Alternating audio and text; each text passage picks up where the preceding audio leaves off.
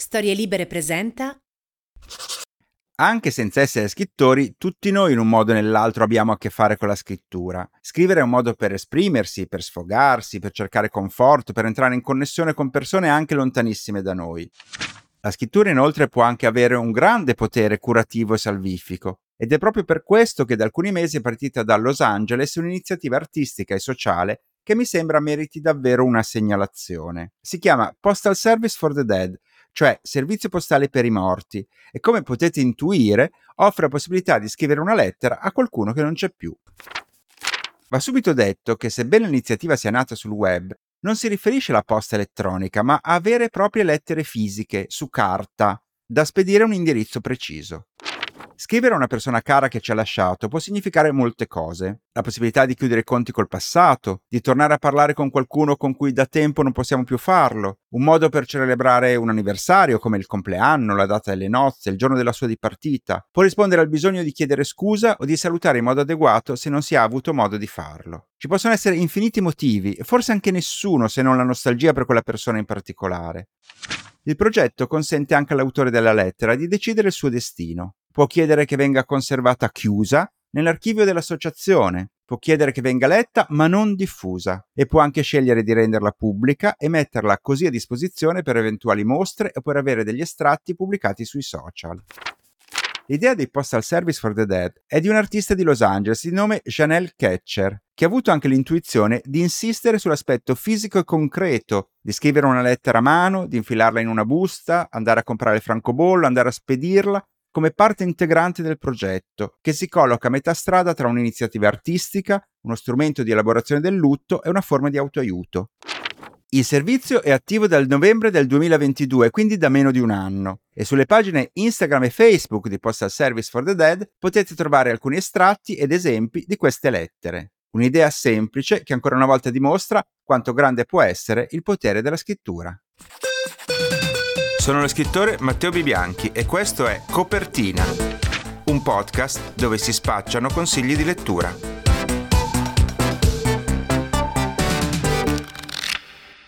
Un giorno vi stupirò e comincerò la puntata, non so, con le previsioni del tempo, o con l'oroscopo, o con delle barzellette. Ma quel giorno non è oggi e infatti inizio come sempre con le mie letture in corso.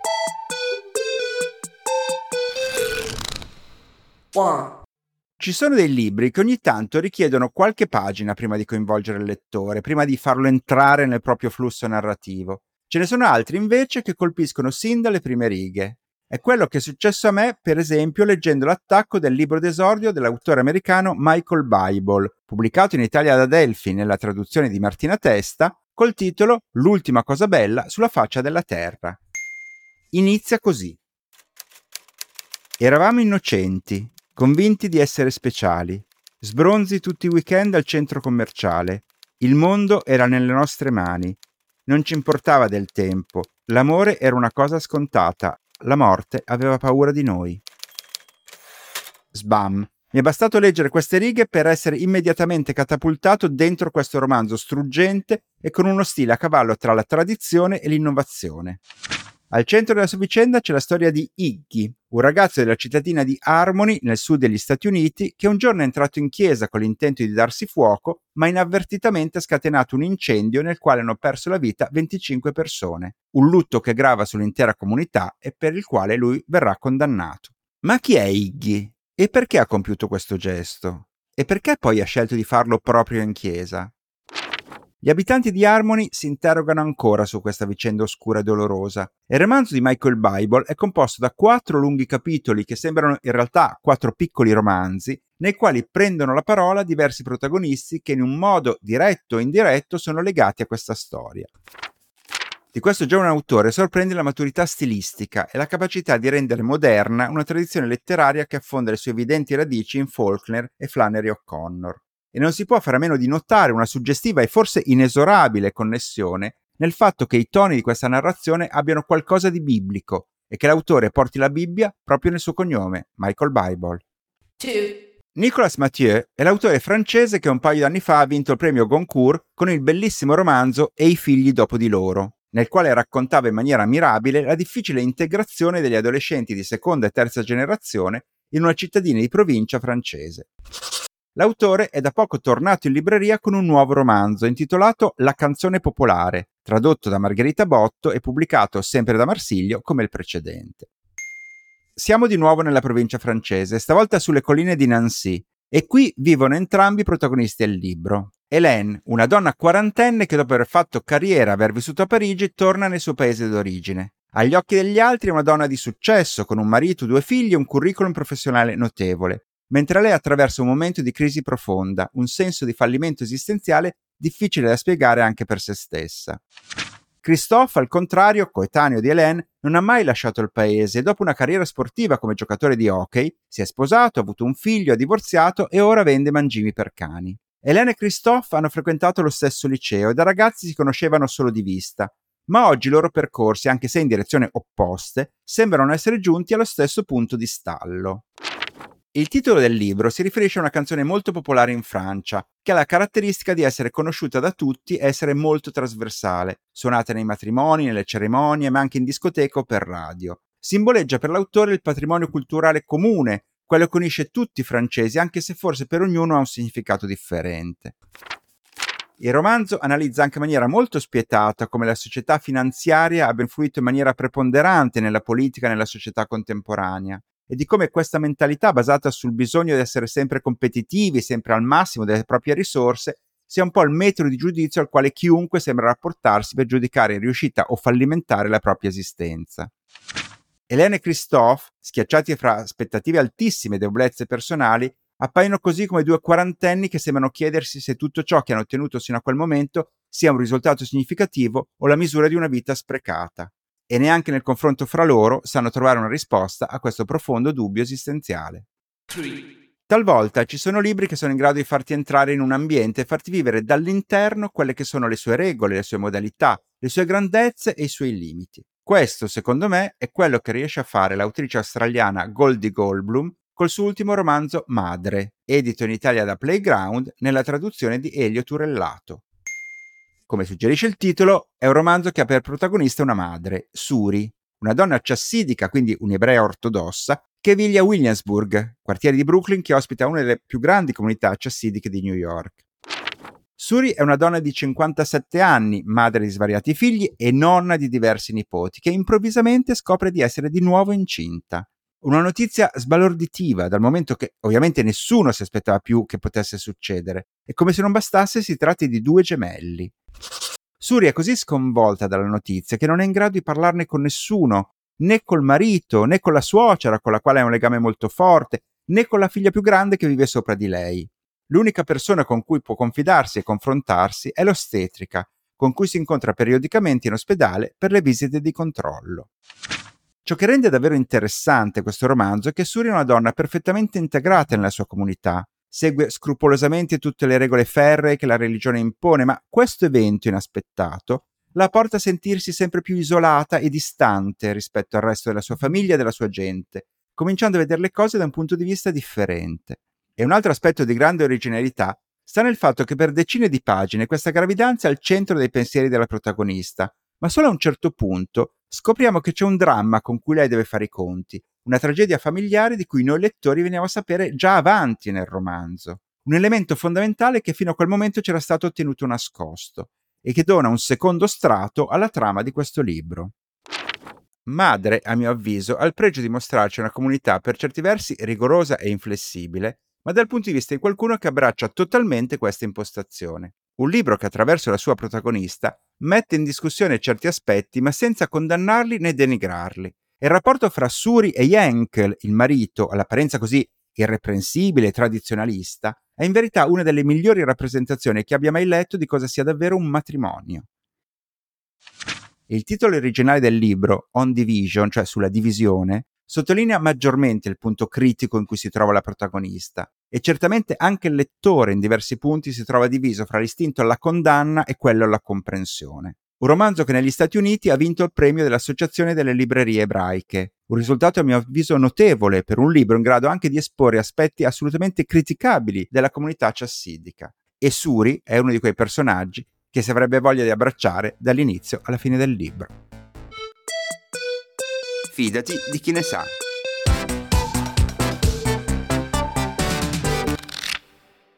Per parlare di librerie, oggi ci spostiamo a San Giorgio del Sannio, in provincia di Benevento, dove da poco più di un anno esiste la libreria Casa Naima, fondata da Domenico Cosentino e Flavia Peluso, che sono in collegamento con noi. Eccovi. Eccoci, buongiorno a tutti. Buongiorno Matteo. Allora, ci raccontate com'è nata l'idea di aprire questa libreria e perché in questa zona? Allora, Matteo, io uh, ho sempre fatto un altro lavoro, uh, per tanti anni ho lavorato in un mattatoio, poi abbiamo deciso dopo il Covid di dare un, una sferzata alla nostra vita, di cambiare totalmente la nostra vita e abbiamo deciso di, di aprire una libreria e l'abbiamo aperta in provincia di Benevento perché mh, era un posto vergine che ci, che ci piaceva. San Giorgio del Sagno è un, un bel, bel paesino e non c'era ancora una, una, libreria lì e abbiamo deciso quindi con estremo coraggio dopo un anno di riflessioni di, di aprirla. Casa Naima ha come definizione libri indipendenti e buattelle rivoluzionarie. Fino ai libri indipendenti ci arrivo, ma cosa sono le buattelle rivoluzionarie? Allora, le buattelle in napoletano, perché noi siamo napoletani, eh, sono dei barattoli. Essendo una libreria Pristrò, eh, spesso serviamo gli aperitivi all'interno dei barattoli e sono un po' rivoluzionari perché mescoliamo un po' la cucina di vari posti nel mondo. Quindi diciamo sia libreria sia bistrò e c'è questa ehm, vostra intenzione di mescolare, immagino, culture, tradizioni e forse anche gente. Chi è che frequenta la vostra libreria? Allora Matteo, eh, il 90% dei nostri clienti sono tutti bambini. Eh, bambini di, di varia età, eh, cominciano già da piccoli a frequentare i laboratori che, che fa Flavia e poi ci sono tantissime ragazze, tantissime donne che, che, che, ci frequentano. Abbiamo anche un circolo di lettura femminile e femminista ed è, che è molto frequentato. Diciamo che questi sono i nostri, la nostra tipologia di, di clienti.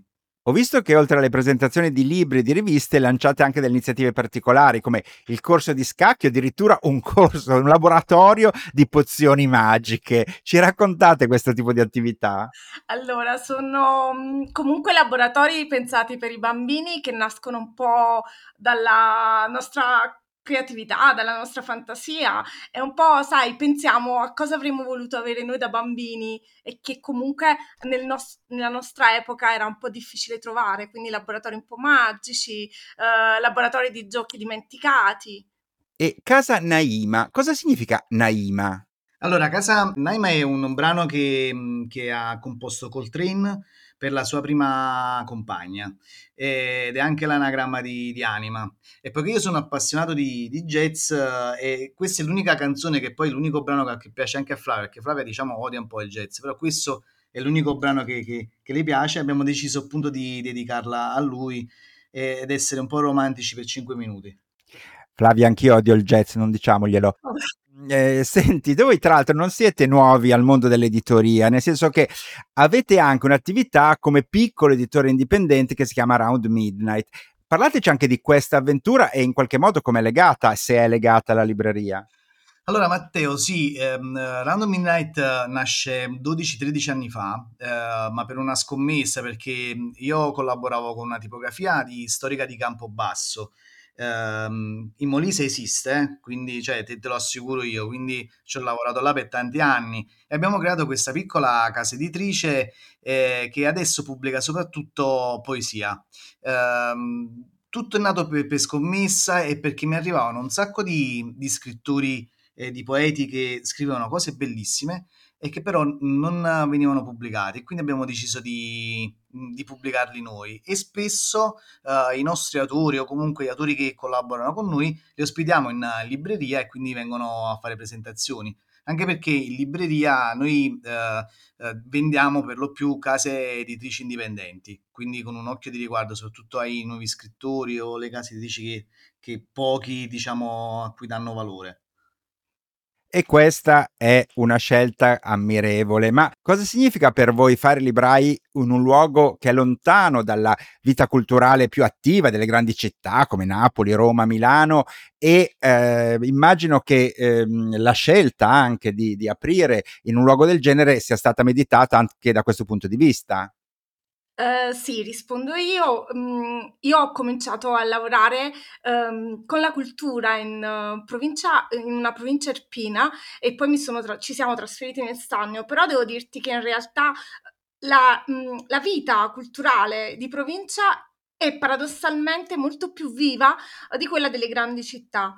Uh, anche se ci sono pochissime occasioni per fare cultura, la partecipazione è notevole. E quindi è quasi una sfida, ma anche una scommessa per fare sempre qualcosa di originale che non sia stato già fatto e che incuriosisca la gente, perché il pubblico della provincia è molto più esigente. Sì, guarda, ti dico anche che per esperienza come autore, anche a volte quando vado a presentare i libri, eh, a volte nelle grandi città eh, c'è una partecipazione relativa, poi arrivi nei piccoli centri, c'è tantissima partecipazione, quindi si sente che c'è una fame di cultura anche molto più alta, e, evidentemente. E, ehm, qui, questo per voi immagino sia uno stimolo, ma è anche una sfida trovare de- degli eventi o de- degli incontri o delle iniziative che possano poi coinvolgere il pubblico locale. Sì, eh, tu devi sempre immaginare qualcosa di nuovo e qualcosa di diverso che ovviamente non viene fatto nelle, nelle altre librerie o comunque in città. È come con la scelta dei libri, scegliendo case editrici indipendenti, tu vai ad avere un prodotto che ehm, gli altri non, non, hanno e non danno. Quindi è la continua ricerca di trovare sempre nuovi scrittori, eh, nuovi eh, eh, circoli culturali, nuovi laboratori da creare. È questo che impiega molto tempo. Questa è la nostra sfida. Voi esistete da poco, io ho detto da circa un anno, mm, ma non, non, so il preciso, ma mi sembra di sì. E, mh, mm, eh, in questo primo anno, se doveste fare un bilancio, cos- quali sono state le soddisfazioni maggiori o anche le cose che vi hanno sorpreso o le difficoltà invece più grandi che incontrate? Ah, le soddisfazioni maggiori indubbiamente i clienti che ci sono vicini, eh, spesso passano anche solo per un saluto ed è una cosa davvero importantissima perché non sei un semplice negozio per loro, diventi quasi un amico e sono tanti ed è molto bello. I bambini sicuramente, e, ehm, le cose un po' che ci hanno lasciato un po' con la mano in bocca, spesso è un po', um, sai, quando magari un autore che tu ritieni importantissimo non viene percepito dalla, dai clienti allo stesso modo e magari ecco una risposta minore è nella presenza alle presentazioni e nella vendita del libro però eh, giustamente sono gusti, non possiamo pretendere che i clienti abbiano i nostri stessi gusti. Allora, intanto ehm, io vi faccio i complimenti e spero che questa vostra sfida vi dia grandi soddisfazioni da qui in poi. Mi sembra che comincio già a darvene, quindi sono contento. Ma so che voi siete anche degli ascoltatori di copertina e quindi sapete che cosa vi tocca esattamente adesso. Voi non potete andare via senza consigliare dei libri ai nostri ascoltatori. Ok, allora io, uh, poiché uh, sono un appassionato di, di, poesia, consiglio un libro di poesia che è uscito da poco, uh, è Lettere all'innamorata, pubblicato dal Ponte del Sale, di Thierry Metz. E brevemente dico che Thierry Metz è un poeta muratore, eh, nella sua vita è autodidatta, non ha mai studiato, ehm, fa il muratore, quindi ha questa, queste mani dure, però poi quando scrive invece ha il cuore dolcissimo e lui impazzisce perché a un certo punto vede morire davanti ai propri occhi il suo secondogenito, il suo bambino, impazzisce, lì comincia una, un viaggio nei manicomi, nell'alcolismo e infatti morirà poi di cirrosi. E questo è il mio libro che consiglio. E tu Flavia? Allora, io invece noi avevamo pensato di consigliare a ognuno un libro in base ai propri gusti, quindi io eh, consiglio un libro per bambini, perché sono gran parte del mio pubblico soprattutto, sono quelli molto più affezionati alla libraia che al libraio, e consiglio un libro che piace tanto ai bambini di Casa Naima, che è edito da 7-9, e il titolo è C'è qualcosa di più noioso che essere una principessa rosa, racconta la storia di Carlotta, questa principessa che si è un po' stufata di essere principessa, di vestire sempre di rosa e che comunque sogna eh, di poter andare a caccia di draghi, guidare un golfiere, esplorare il mondo. E diciamo che lo consiglio perché è un libro che ci fa riflettere tantissimo su quelli che sono gli stereotipi che ancora eh, abbiamo nei riguardi dei bambini e che invita le bambine magari a vestirsi anche di rosa ma a poter anche pensare di uccidere un drago. Le bambine di Casa Naima lo adorano questo libro e rientra un po' in quello che è la nostra mission, un po' sia col circolo femminile femminista che con i circoli che facciamo con i bambini, che è quello di superare un po' um, quelli che sono uh, gli stereotipi di genere e cercare di far capire ai bambini che comunque c'è un mondo un po' più ampio da, che non è fatto solo di unicorni, principesse rosa, principi azzurri e macchinine. Ecco. Perfetto. Eh, ce n'è un terzo per concludere? Sì, un terzo che scegliamo entrambi, esatto. che è il esatto. nostro libro del cuore, perché siamo appassionati, una grande passione che ci accomuna è la letteratura americana, ed è Trilobiti, che tra l'altro dà anche il titolo al nostro circolo di lettura sulla letteratura americana. Trilobiti è stato pubblicato da, da, Pancake, la prima pubblicazione, non so se te le ricordi, SBN Edizioni, che ora non esistono certo. più. Eh, poi è stato adesso ristampato dalla Minimum Fax. Pancake scrive questi racconti che sono bellissimi e Trilobiti perché lui eh, andava a pescare in questa provincia americana che racconta appunto nel, nel, libro e raccoglieva questi fossili che poi regalava a amici, professori universitari.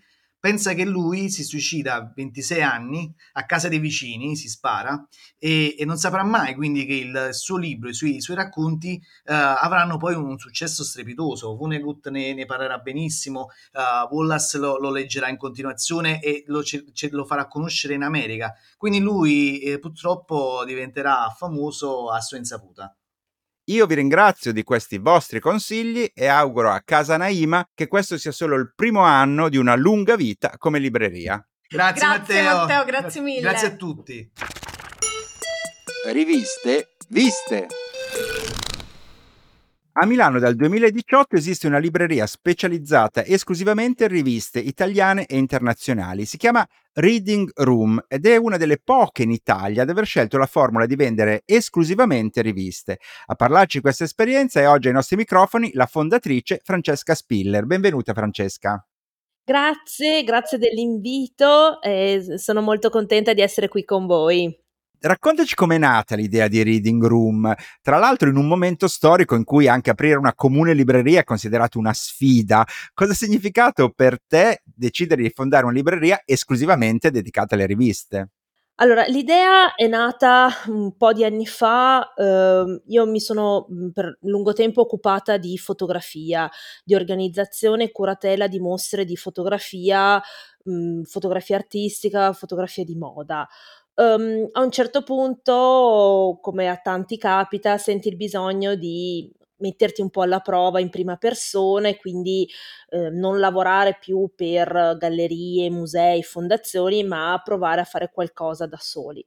Um, non volevo aprire una galleria di fotografia perché diciamo mi interessava meno o comunque era un ambiente che avevo già visto e quindi mh, mhmm, struggendomi su cosa fare ehm, ho pensato a, a, quello che mi piace fare, alle cose che mi piace avere intorno a me e, e da lì è nata l'idea uh, dei magazine, magazine che eh, insomma, colleziono, che leggo, che appunto anche per lavoro ho avuto modo di entrare in contatto e quindi da lì è partito tutto. Ovviamente eh, un, all'epoca per me era tutto nuovo, nel senso perché un conto eh, conoscere i magazine come lettrice, come persona che li acquista o che è abbonata, un conto invece è eh, avere a che fare con i magazine eh, dal lato diciamo di chi ha una libreria e, e porta avanti un discorso anche di approfondimento rispetto a questo questo oggetto, a questo strumento uh, di, di, di, divulgazione. Chi sono i vostri clienti? Che, che cosa cercano? Che tipo di clienti sono? Allora, guarda, il, i clienti sono abbastanza eterogenei, nel senso vanno da uh, studenti Eh, ovviamente a Milano eh, la fortuna è quella di avere un, un bacino di studenti molto ampio, eh, poiché ci sono diverse università, istituti, accademie che propongono corsi che toccano il mondo creativo. Dall'altro lato invece sono molti addetti ai lavori.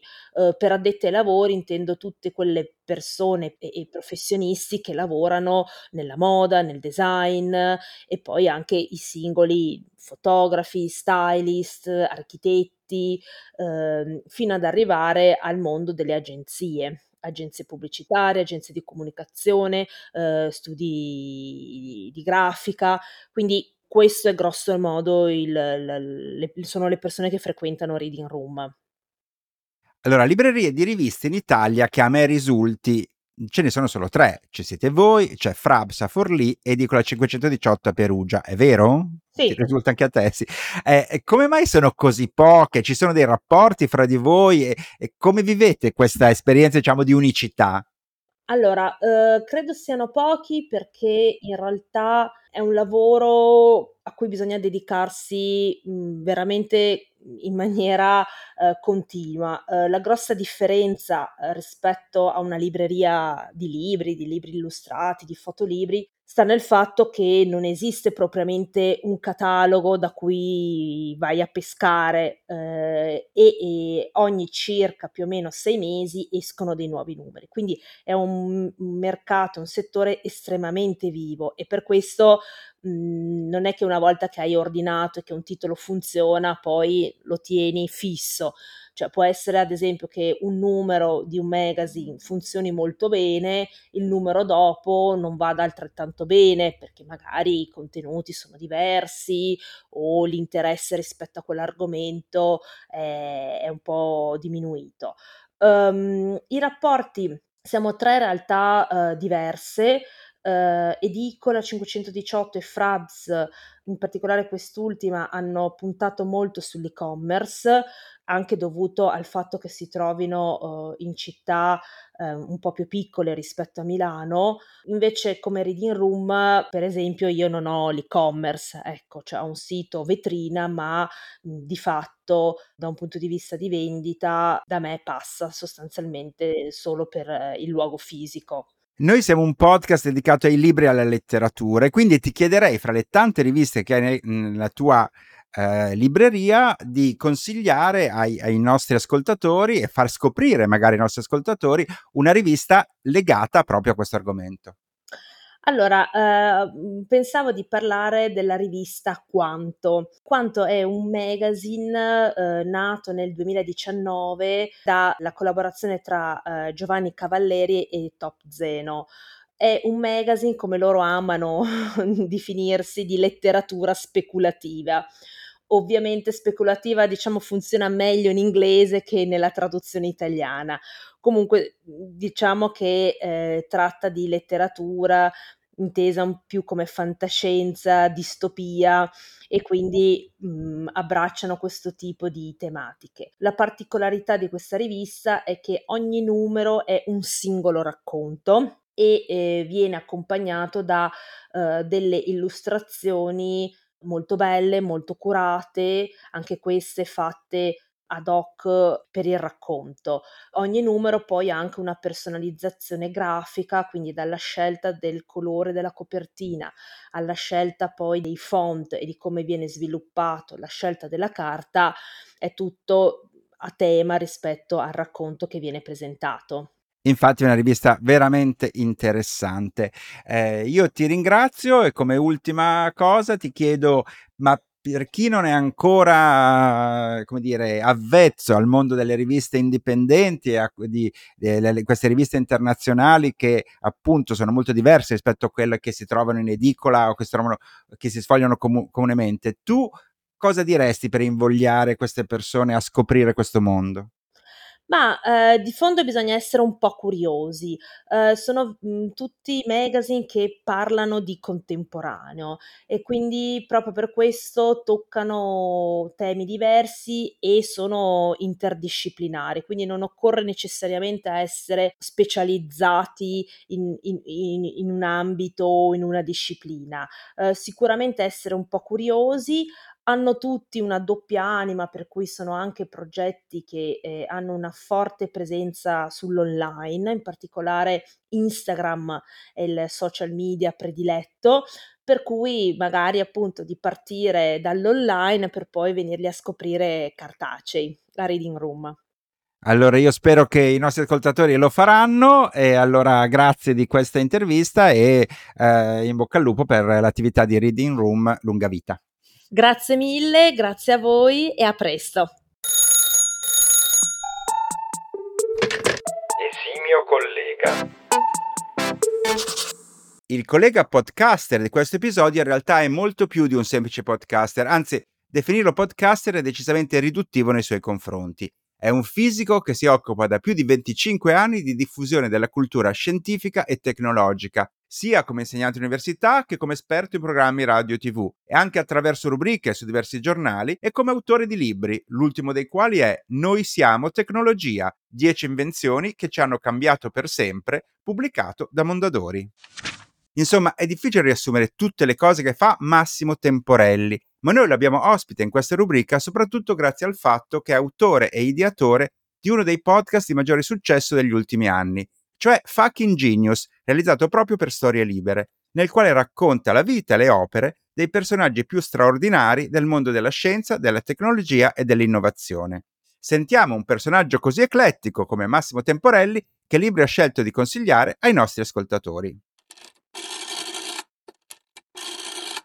Ciao, voglio consigliarvi un libro dal titolo Macchine come me di Ian McEwan, edizioni Einaudi, credo sia del 2019, grandissimo libro per vari motivi. Il primo è che è scritto bene, eh, si entra in una sorta di, di gorgo che ci rilascia solo alla fine dell'ultima riga dell'ultima pagina, quando c'è il punto, e forse nemmeno in quel momento in secundis forse più importante perché il nostro rapporto con l'artificiale in questi anni si sta intensificando, pensate alle intelligenze artificiali, questo libro parla proprio di questo, parla di androidi, parla di, di intelligenze non naturali, di robot e quindi è molto interessante capire quali distanze, quali empatie, quali relazioni dobbiamo intraprendere con queste macchine, sempre più frequenti nella nostra vita.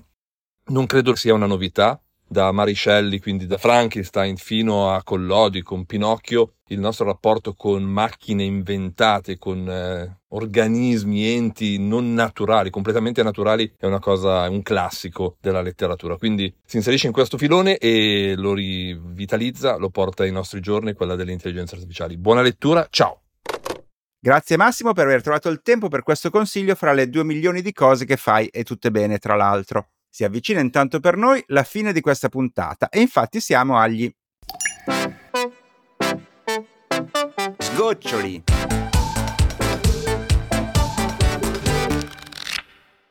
Se avete fatto bene i conti saprete che manca ancora un consiglio all'appello. Il consiglio dello scrittore, che stavolta arriva da una giovane autrice che ha già un nome rivelazione della narrativa italiana, Alice Urciolo.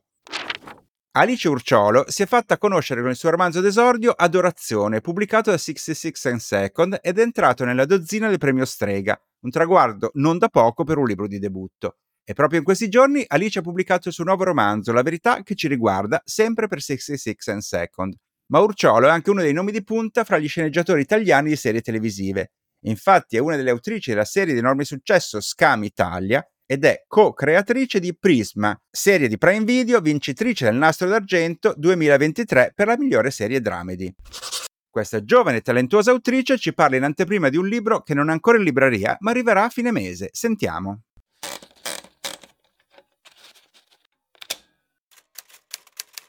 Il libro che vorrei consigliare è Bluets di Maggie Nelson. Nelson è una scrittrice e poetessa statunitense. In italiano sono già stati tradotti due suoi libri per il saggiatore sulla libertà e gli argonauti. E a fine ottobre arriva appunto Bluets, originariamente pubblicato in America nel 2009 e ora edito da Nottetempo in Italia nella traduzione di Alessandra Castellazzi. Nelson si concentra sui temi dell'identità e del desiderio, della famiglia e della società e il suo è un punto di vista femminista, dove colpisce soprattutto la riflessione sui limiti e sulle possibilità dell'amore e del linguaggio. Bluez è tutto questo ed è un libro tanto affascinante quanto di difficile classificazione. Potremmo definirlo un libro a metà tra un diario intimo e un poema filosofico, suddiviso in 240 frammenti. E se cominciassi dicendo che mi sono innamorata di un colore, così inizia Bluez, un'indagine personale e culturale sul colore blu che in questo libro diventa una metafora per tutto ciò che nel mondo e attraverso il mondo porta dolore e gioia e che quindi offre rispecchiamento e consolazione a Nelson durante il periodo che segue alla perdita di un amore e nella vicinanza alla sofferenza di un'amica quadriplegica. È un libro intenso, acuto e commovente che parla di sofferenza e di piacere, ma anche di amicizia e di amore, di malattia e di lutto, di desiderio e di luce. Grazie ad Alice Urciolo per questa succosa anticipazione e adesso tocca a voi perché se c'è qualche libro che abbiamo commentato e consigliato finora di cui vi siete persi il titolo, aguzzate le orecchie perché stiamo per ripeterli tutti quanti. Io vi ho parlato di L'ultima cosa bella sulla faccia della terra di Michael Bible ad Elfi. La canzone popolare di Nicolas Mathieu, Marsiglio. E Madre di Goldie Goldblum Playground. Domenico Cosentino e Flavia Peluso della libreria Casa Naima di San Giorgio di Sannio in provincia di Benevento ci hanno consigliato Lettera all'innamorata di Terry Metz Il Ponte del Sale. C'è qualcosa di più noioso che essere una principessa rosa? Di Raquel Diaz Reguera 79 e Trilobiti di Brice DJ Pancake Minimum Fax. Francesca Spiller della libreria di riviste Reading Room di Milano ci invita a scoprire la rivista Quanto Magazine. Il fisico ed esperto di tecnologia e innovazione Massimo Temporelli, creatore del podcast Fucking Genius, ci ha consigliato la lettura di Macchine come me di Ian McEwan e Inaudi. E infine la sceneggiatrice e scrittrice Alice Urciolo ci ha raccontato in anteprima Bluets di Maggie Nelson Nottetempo. Riuscirete a leggerli tutti in un mese? Io credo di sì. Ho fiducia in voi. Ciao. Ciao.